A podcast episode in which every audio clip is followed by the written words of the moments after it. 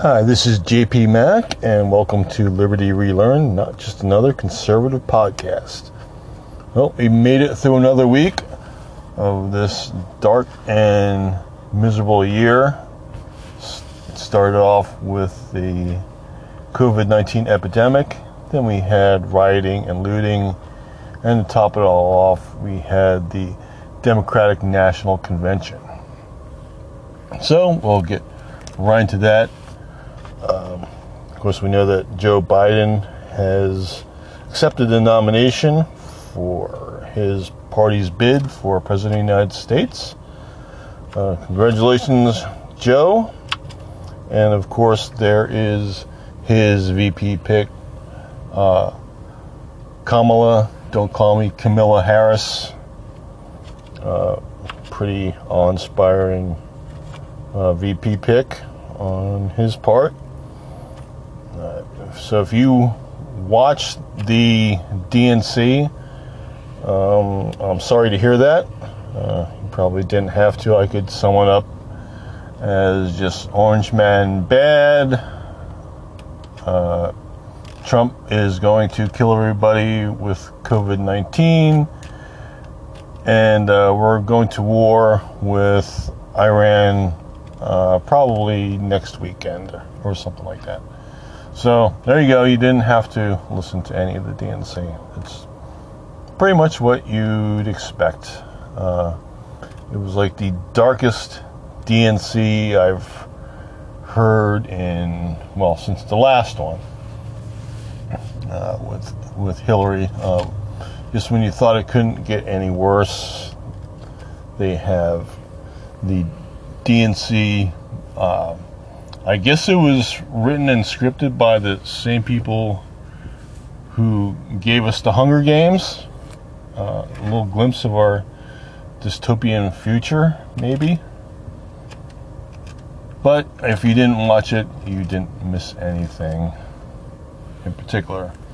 Um, what I do want to talk about is, well, a couple of things that uh, Biden said in his acceptance speech. Uh, first thing being that he is going to take care of the COVID 19 epidemic. Uh, I have some insights that I can share with you on, I think, how he plans on doing that. And then also all of the other things that he's he's going to be a uniter and not a divider I mean, I'm not sure how he plans to accomplish that. Um, I guess we could all unite under the socialist banner. I think maybe that's what he has in mind when he says he's going to unite us. I don't know if that's quite going to work uh, in about 50% of the population, in about half the states. Uh, but, you know, good luck to him with that. Well, actually, no. I wish him bad luck on uniting us under the socialist banner, if that's what he's planning on doing. But think about these same people, because he represents the left. Uh, I think it's obvious by now that he's going to be a figurehead, and the extreme left of his party is going to control it. I mean, they've already telegraphed what they're going to do. Uh, if you heard uh, AOC's long winded 90 second speech where she nominated Bernie Sanders for president. I, I'm not sure she got the memo, but I think Joe Biden was the one supposed to be nominated. But but she did nominate uh, Bernie Sanders, and so I think that tells us all we need to know about what they expect of Joe Biden think he's going to be more of just a figurehead. Um, he's basically going to be an empty vessel for the more radical socialist elements to fill with their idea. Uh, he's appointed AOC as his environmental advisor. I'm not sure what uh, actual things she knows about the environment. I think she believes that we, uh, I guess by her account, we must have like 10 years left. Uh, that 12 that she originally said.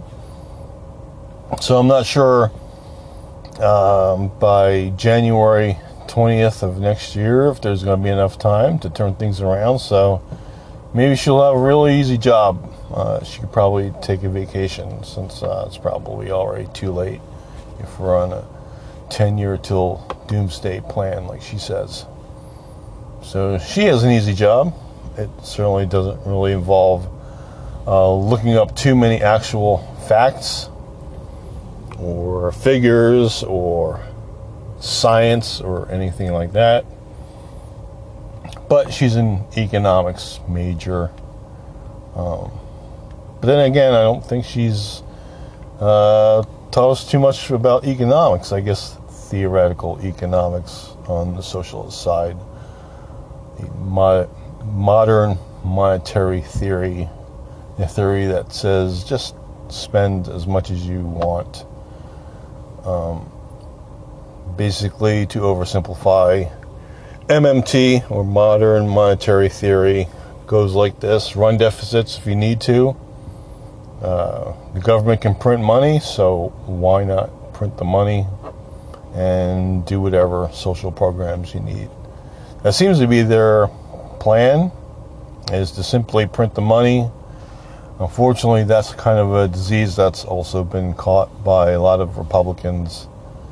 If we've already um, spent around five trillion in relief for COVID-19, now that may be a lot of that relief may be uh, well intentioned and you know as good as it could be for an economic plan considering, but you know when we start arguing over trillions of dollars, then I think we've that kind of signals that both sides have given up on fiscal restraint.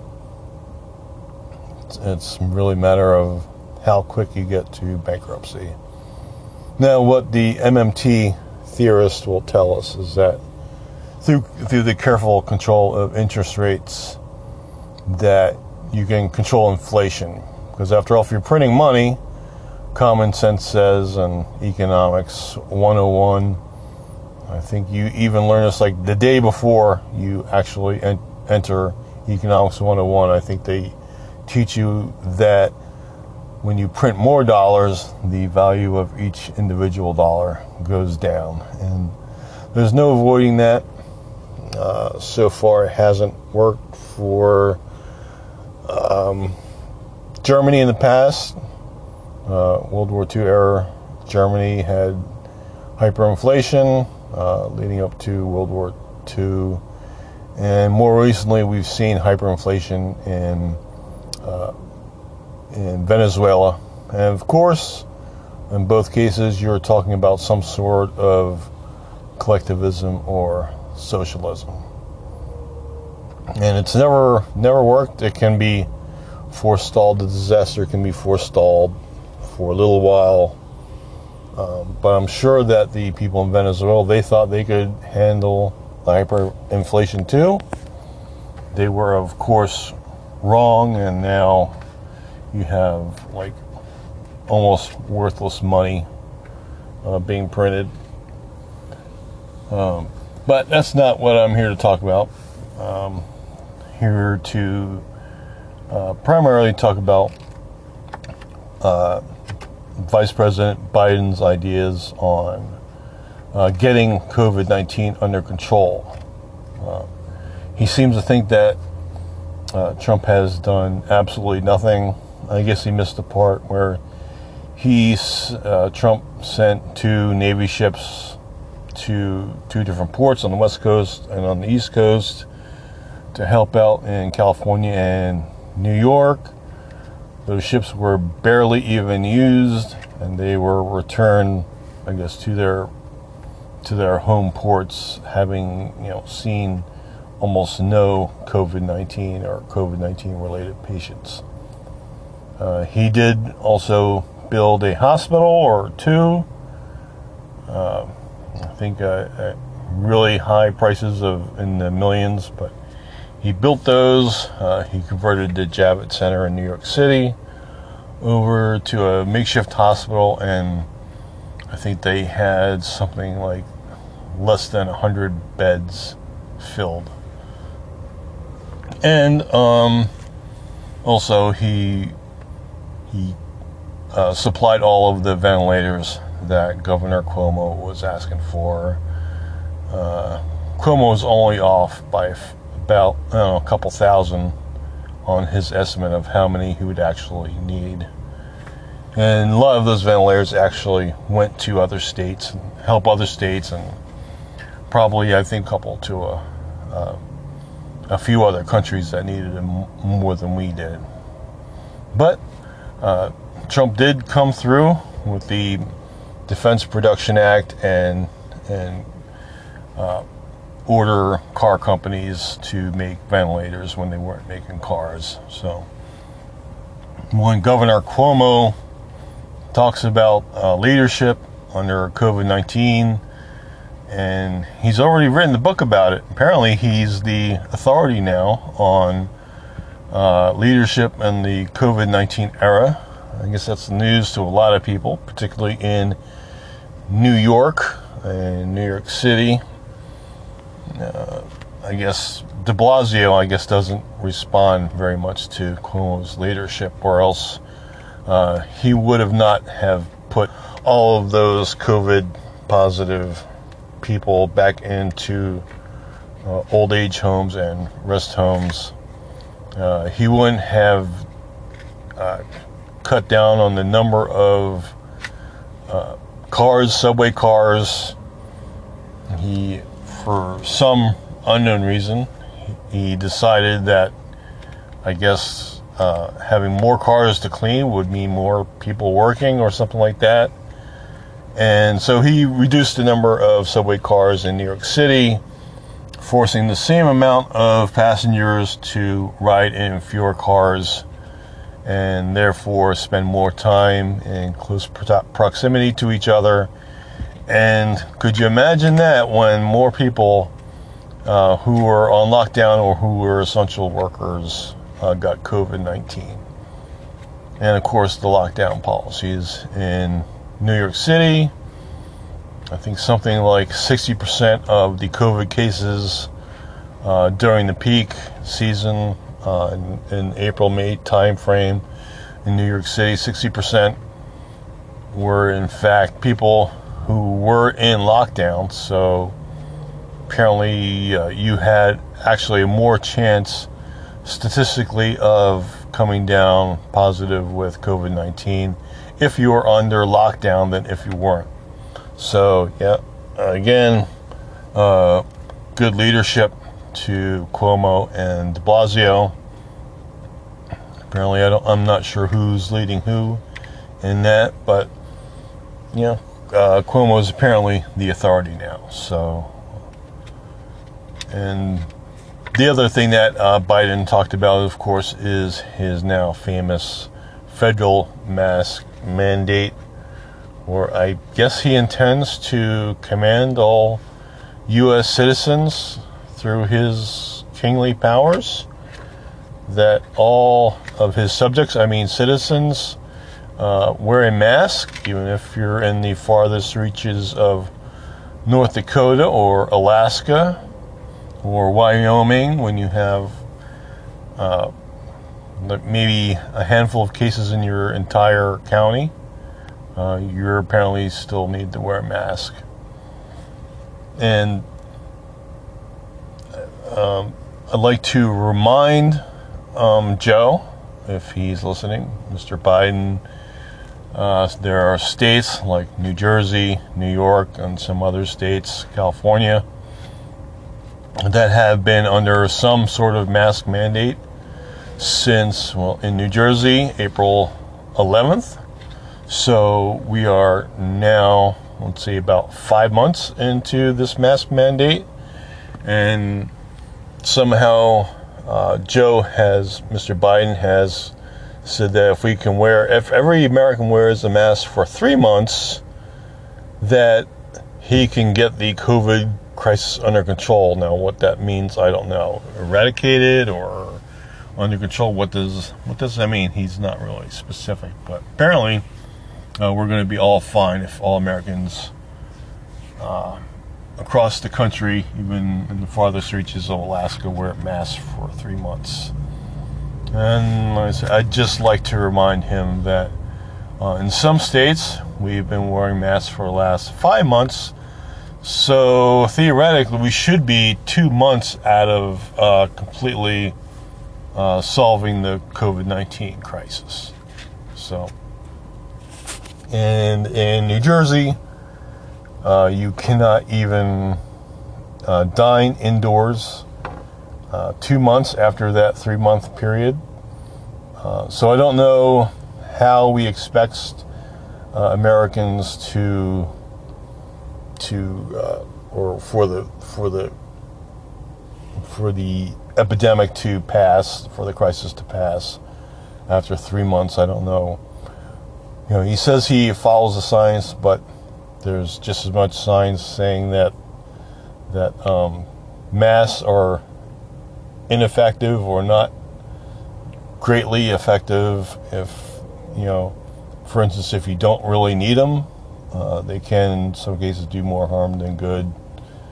Um, on the whole yes they do more good uh, but only if you're in a situation where you actually need them and i would argue that probably there are probably many Americans that really don't need them, that it would just be um, pointless for them to, to wear masks, you know, because it only protects you from COVID 19 if COVID 19 is around. If, if there's no COVID 19 in your anywhere in your county, then you're probably you know, probably don't need the mask. I don't think uh, science supports the wearing of a mask when there's no pathogen around. I don't know what science supports that.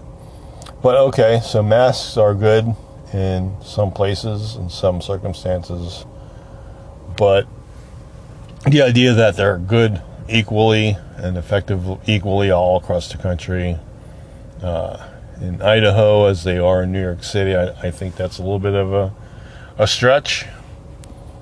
But I said, if if the if three months of wearing a mask is enough, then how come uh, m- most Americans have been wearing a mask and they're under some sort of mask mandate for for at least four to five months?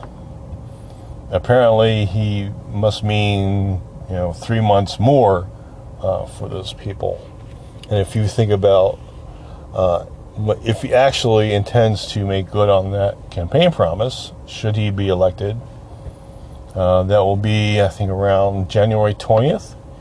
And most of America will be, by that time, let's see, in eighth or ninth month of some sort of mass mandate. So it's kind of hard to explain how uh, a three month mandate is going to have much impact on the COVID 19 crisis. But instead of uh, some people, or most Americans have been under some sort of mass mandate uh, for at least four or five months. And I guess what really is required is uh, mass mandates for nine to ten months apparently, because apparently five months is not enough uh, to get the the disease under control, like he says. But that's what he wants. Um, not sure how he would plan on exercising that authority. But that's what he says. So that also uh, begs a bigger question that okay, if he thinks that he can do better a better job than Trump, uh, if he thinks a national mass mandate would do better, and of course that mandate would come no sooner than than the mid January, mid to late January, when he gets inaugurated. So we will already have, again, uh, eight or nine months of continuous mask mandate in some states. So, but what is what is he planning? What is his real plan to do? Well, look. Let's look at the situation. We will be uh, have three full quarters of a year, uh, three full fiscal quarters, and with some sort of mandate with with social distancing for almost all of the country. There'll be three quarters by then of uh, mass mandates of treatment of and uh, we'll we'll also uh, hopefully have a vaccine by the end of the year. So we should have, you know, God willing, have a working vaccine for at least a month and a half before he even sets foot in the White House, should he become president. So that's going to further decline the number of deaths. If you look at a graph of the number of deaths in the United States, since the beginning of the whole thing. You see it, it peaks somewhere around uh, mid April and it drops precipitously. Uh, you have a little spike uh, around uh, Memorial Day, when, of course, Memorial Day people were out, and it also is when the George Floyd protest started uh, at the beginning of June so you figure there's, and you can see a small, a small spike around that time frame when, coincidentally, the uh, protests started uh, big time in mass in in a lot of states. And then if you look uh, a few months starting in August, there's another smaller spike or a smaller you know, increase in the number of deaths, and of course, the number of cases uh, went far up. Of course, that correlates to the number of tests being done. So, of course, the more tests you do, the reason that the more positives you're going to get have that number of tests, particularly if you're only testing people with symptoms, then of course you're going to get more people. So what what does Biden actually plan to do? uh, you will have several more months of getting the disease under control. If it looks like COVID 19 follows the pattern that has so far, uh, we should be below our record lows for the year so far. Uh, we could even conceivably have some states having you know, uh, strung together weeks, you know, days, if not weeks, of zero deaths. And that's by the time he would get in office in the last couple weeks of January. So, what was he actually going to do? Well, the answer really is nothing, absolutely nothing. And he might be feel compelled to do some sort of mask mandate. Um, I wonder even if, you know, particularly if we have a vaccine by then, if even if the numbers will warrant any sort of lockdowns, continued lockdowns, uh, mask wearing of any sort after this vaccine.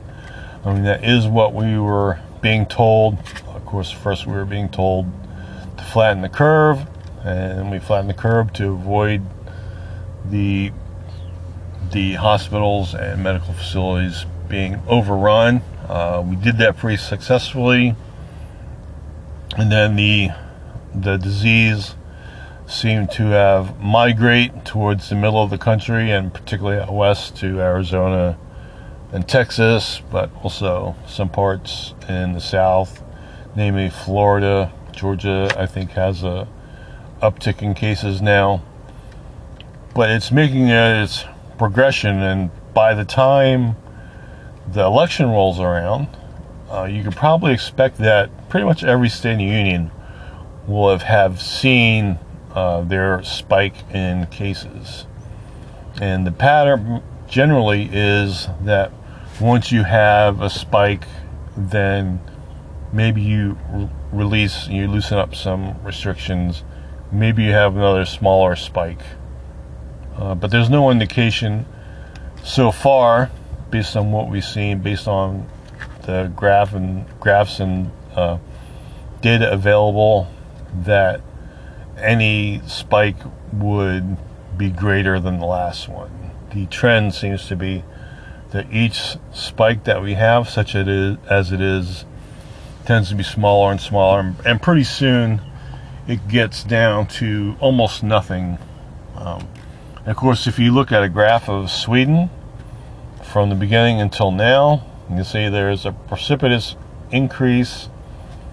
Uh, it peaks and then there's a precipitous decrease. And now they're at the point now in that country where there are very few deaths. And the thing about Sweden is that if the herd immunity model holds true, and they basically, you know, they're having done almost nothing except voluntary social distancing, voluntary mask wearing, and and voluntary uh, personal hygiene in that country. You know, it would seem that they, there would not be any spikes because there's no loosening of restrictions that are normally associated with spikes uh, like we have in different states, different parts of the country here, where you know you loosen up uh, the restrictions and maybe you have a small increase, modest increase in number of cases or number of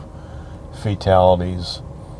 Uh, in Sweden, there's no, there's really no restrictions to lift so you know you get no spike. There, the numbers are what they are, and they would seem to be continuing downward. And I think that's eventually where we will get in this country, even if we continue our gradual uh, system of reducing the number of, of restrictions, reducing the severity of lockdowns, and and um, doing away with mask mandates over time and the, allowing more people to go back to work. Eventually, we're going to get even to where Sweden is now in their decline, or at least that's what it looks like, uh, judging by the data and judging by the patterns we've seen before uh, so far. And so basically, by the time Biden would be inaugurated, I think around 20th of January of 2021, uh, we'll have, we could have very few cases at all. And I think what will happen then is the way that he'll quote unquote cure the disease or handle the disease will be he'll really do nothing uh, except that he'll make a few calls to the governors, uh, to the mainstream media, get everybody coordinated, and basically get them to put out the message that the tide has turned. Course, he'll be coming in at the very tail end of the epidemic. Uh, even if we do almost nothing, he'll be coming in at the very tail end. And so it'll almost be like uh, like a, a pitcher in a baseball game, you know, you know, sent in at the bottom of the ninth to strike out the last batter, and then then claiming the win for for the team. It's not really a, a realistic uh, comparison. It's not really a fair comparison. Um, but that's the situation where where Biden would find himself in will be at the very end, most likely, of the epidemic. And he'll basically take credit for basically lifting the restrictions after doing nothing. Maybe a symbolic mass mandate because he said he would. Um, but he's going to, he would, all he really would have to do at that point would be to call the media um, and call uh, his colleagues, especially the blue state governors, and tell them that it's okay. The, the word is out that you can lift the restrictions, and I think they would just follow suit. And what they would do is they would simply shift the focus from cases to the number of deaths and the number of hospitalizations, which is where the focus should be already.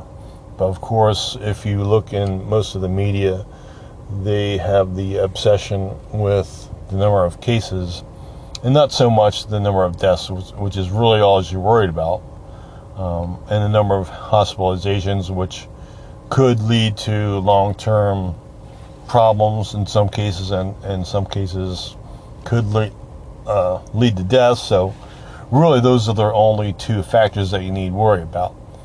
And what I think Biden will do is simply shift the focus, you know, signal it's okay now to shift the focus where it belongs on hospitalizations and deaths. And at that point, he'll have numbers even less than they are today, and they're most places they're they're pretty low.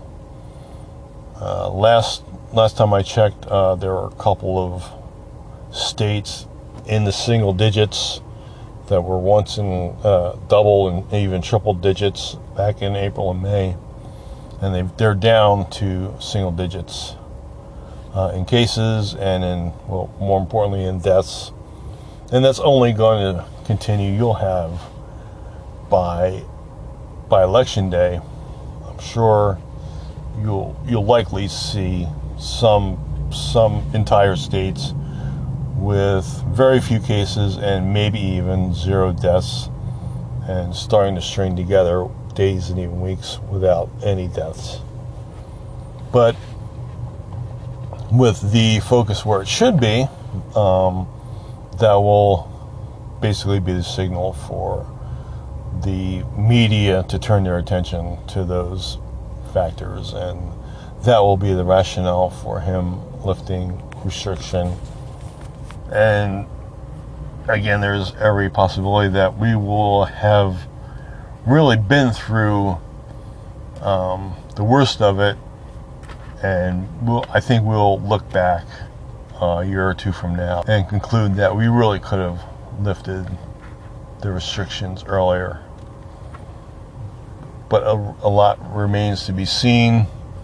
Uh, I think a lot depends on who wins the presidential race um, will the governors keep their grips on their states, or will, with the political element being removed from the equation, will there will will things just go to normal and the emphasis be where it should be on the deaths and the number of hospitalizations?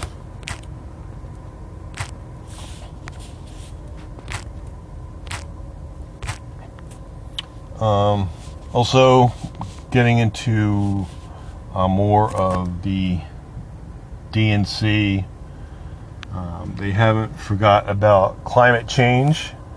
I guess that is their backup crisis.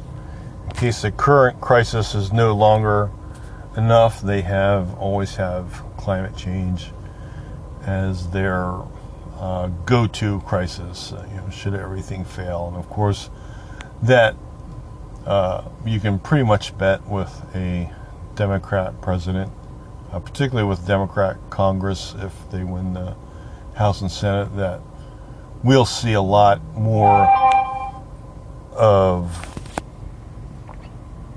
of incidents where um, you know emergencies will be declared for over uh, things like climate change and uh, that will be some rationale for shutdowns or mask wearing or who knows what.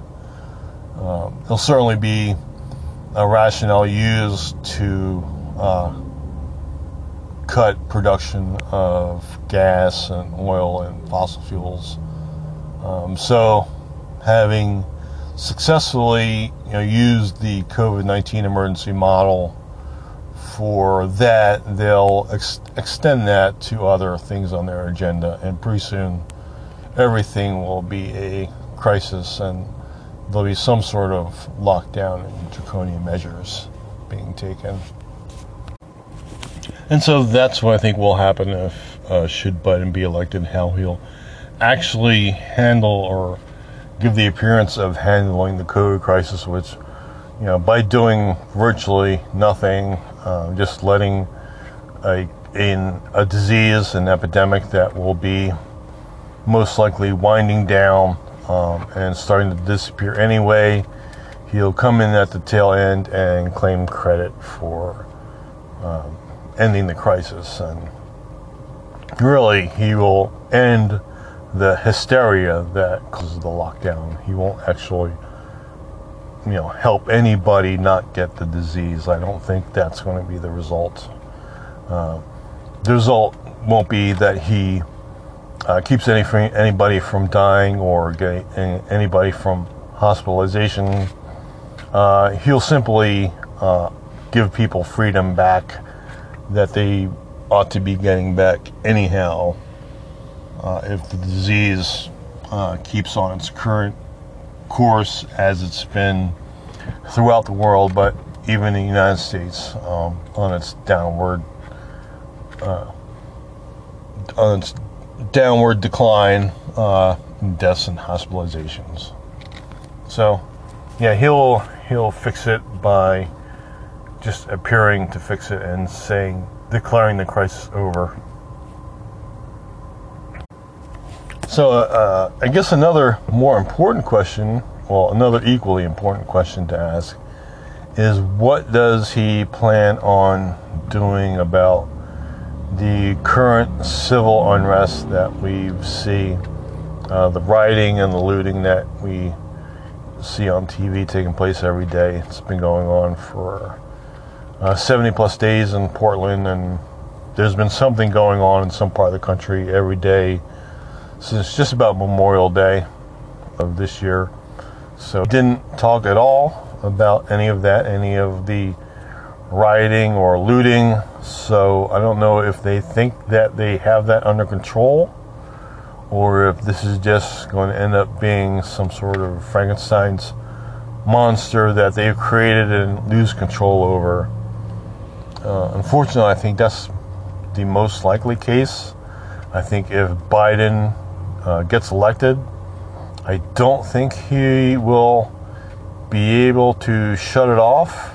Um, if indeed that uh, any of the, the, organizations currently causing uh, civil unrest or or doing or committing acts of civil unrest uh, like BLM or Antifa, I don't think that anybody has really any control over over um, those groups, I think what will happen will would be that they end up kind of being like the Taliban.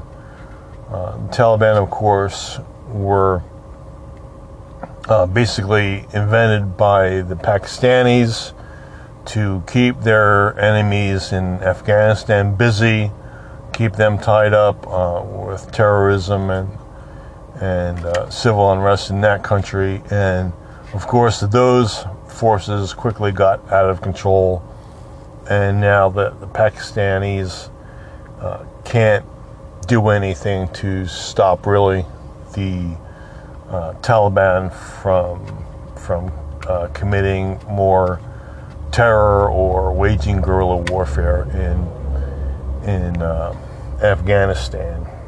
And I think uh, in the same way that the Pakistan Pakistanis lost control of their monster that they created, the Taliban, I think uh, the DNC will lose control of, over any uh, factions that they believe that maybe they have some influence over.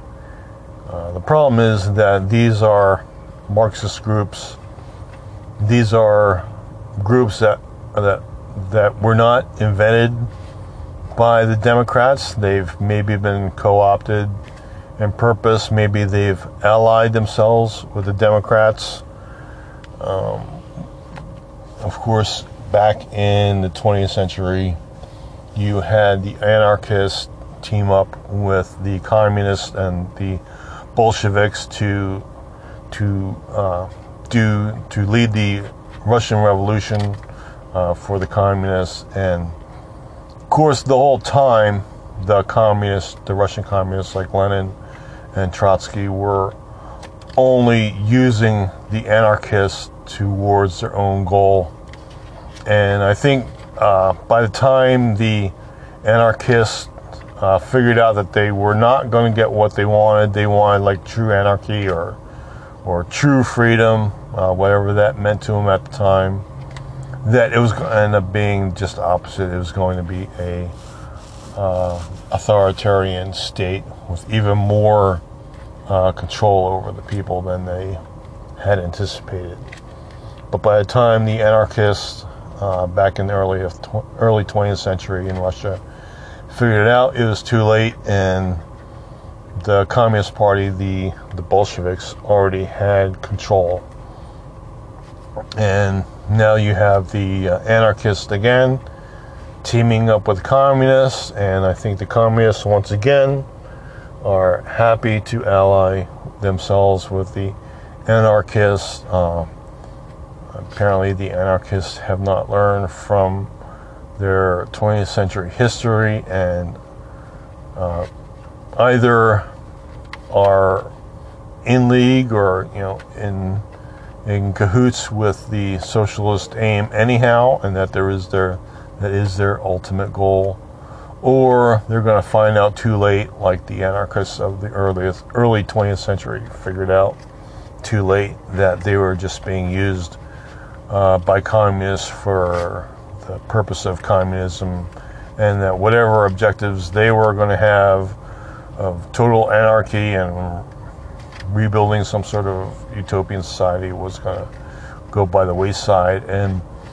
the communists were going to dictate what happened on the ground after that. And the same thing is going to happen here. Um, it's either that the anarchist, um, the Antifa types, are are uh, spiritually akin to the socialists and the communists, which seems to be the case, but to the extent that they can be call themselves true anarchists or simply anti-fascists, I think they're going to find out that no, they're they're just trading uh, one form of authoritarianism to for another. And of course, there's always been a tie between Antifa particularly in Europe with the Communist Party and the Socialist Party. So I think there there's always been that alliance, and so it could well be that they're going into this with their eyes wide open and have a common goal of establishing some sort of communist or socialist um, government in the United States and in Europe. So I'd be wondering uh, since uh, Biden or nobody in the DNC spoke about the civil unrest during the entire convention. What will what will they do to stop it? I don't know what their plans are. Um, I don't think defunding the police is going to work. I don't think that uh, removing federal troops or federal officers from the scenes are going to work. I don't think that these organizations are going to pick up on their cue that the Democrats will try and leave them to uh, cease and desist their their um, their rabble rousing and their rioting and their looting. I think they're going to continue on with their civil disturbance program. Uh, regardless of who's in the White House, because again, they're not looking for uh, these these anarchists, these socialists, uh, quasi terrorist groups, um, actual terrorist groups. I think in the case of Antifa, of get, being under control. Uh, they want the whole ball of wax. Um, and so if the Democrats think that, you know, they're just going to have a uh, big government, you know, tax and spend government with big welfare system, maybe try and have something like Sweden or something like that. I don't think that a lot of these political radicals on the left are going to be satisfied with anything less than just really a total revolution, total upending of the American system. So I'm not sure if the Democrats didn't say anything in their convention because they know that they can't control it. Maybe they think they can and are perfectly happy to have this civil unrest go on. You know, give the they give tacit approval to the violent demonstrations, but they they can't. Um, I don't think that they're gonna. Um, it's to work out the way they think. I think that uh, again, like the Taliban uh, did to the Pakistanis, they're to be like a Frankenstein's monster that gets away from them and gets that gets out of their control. And if they think that they can call off the civil unrest, uh, say thank you very much, Biden's won, we've got the White House now. Thank you very much. You can go home now. I don't think that's going to happen.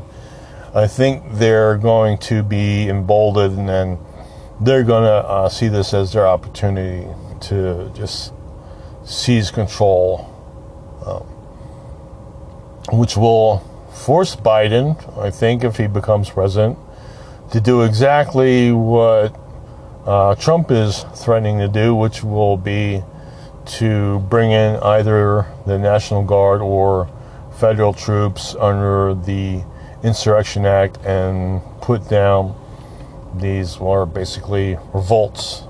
Um, it's really the most accurate term for them is revolts. So he'll have to put them down uh, if he wants to keep control over what he has. But um, since they didn't say anything, uh, one can uh, make either the conclusion that they they can't promise anything because they can't control these people, or they think they can control these people, um, but they are sympathetic to their cause and give a tacit approval to them. So I think that has been a lot to unpack from the DNC, I guess to sum up again, well, Orange Man bad. Uh, President Trump is going to uh, kill everybody with COVID 19, and everybody's going to lose their grandparents over COVID 19 if, if uh, President Trump is reelected. And uh, whatever bad things that you believe about Trump are going to continue to happen. Uh, their message is that Orange Man bad, Orange Man racist, Orange Man homophobic, Orange Man uh, Islamophobic, Orange Man misogynist. Uh, the usual deal. I don't think, you know, if you've been paying attention to what uh, the left has been putting out, it's basically been one one long, you know, uh, four days of uh, internet trolling by uh, you know social media. If you if you've if you've listened to any I don't know two or three internet trolls from the left, you pretty much get a, an idea of what was said during the DNC. Well, pretty doom and gloom. Not much positive. Not much encouraging about America. Um, he's going to unify us. I'm not sure how the the party or the ideology that that party represents that has been saying, you know, that has been dividing uh, rich against poor, pitting white against black, male against female, straight against gay for the last, I don't know, half a century or so. I don't know how that party is going to unite us. Maybe their idea of uniting us is uniting us under a socialist or communist banner, but I think that's not going to happen. So, I, you know, I think that that I th- they're they're just not going to. If you believe that that whole rhetoric about Biden or anybody being a uniter, um, I don't know what he's going to unite us under. But anything that he might try and unite us under is probably not going to be good. So you're probably going to be better off kind of resisting whatever he's trying to do. Okay, so that is this week's podcast. I hope you enjoyed it. Um, and we'll try and get back to more um, more ideological discussion about specifically conservatism as we try and do. Uh, there's always a lot to go over, and there's always something that happens in the news, and inevitably there'll be happen. There'll be something uh, current events wise that will be a good object lesson in uh, either the value of conservatism or the dangers of collectivism and socialism. Uh, but until then, I hope you stay healthy and happy. And of course, I appreciate everybody who listens. Uh, appreciate your listenership. I hope you continue to listen. Uh, podcast comes out every Monday morning, uh, published late Sunday night, uh, available Monday mornings.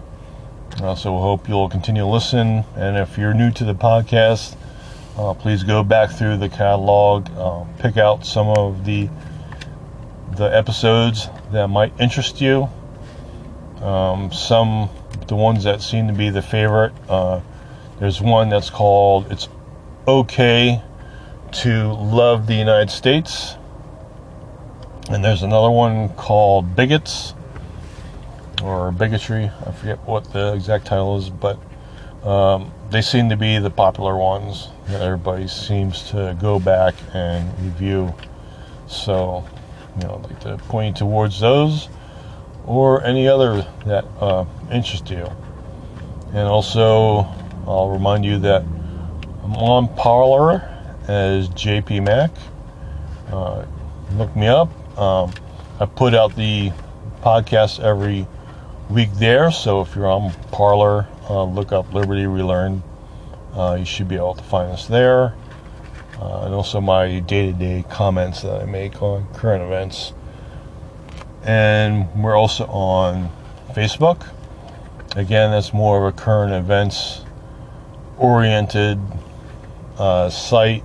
And then there's libertyrelearn.com, which is the written word, main written word site that goes into uh, greater detail about certain concepts about libertarianism and conservatism and Americanism uh, things like that. So if you if you're interested, if this, these subjects pique your interest and want to delve further into different concepts, I suggest you go online to libertyrelearn.com. And also, uh, I want to take this opportunity while I thank you for your listenership. That uh, if you like what you heard, uh, please tell a friend. Word of mouth is the best way, I think, right now to uh, to help spread the word and to uh, for this podcast to gain even more listeners. And if you like uh, what you hear, if particularly if you like a, a particular episode, uh, please you know give that episode uh, a five star rating on your rating app, whatever uh, podcast app I know most of them have some sort of way of rating podcasts. So if you like a uh, uh, episode, if you like this episode or any of the episodes that you've listened to so far, um, please, when you when you listen to them, after you listen to them, you know, please give us a good rating. That would also help us um, in the way of marketing for an advertisement, uh, as well as your word of mouth. And so, again, thank you, and try and stay healthy and happy. And I will talk to you again next week. Thank you. Bye.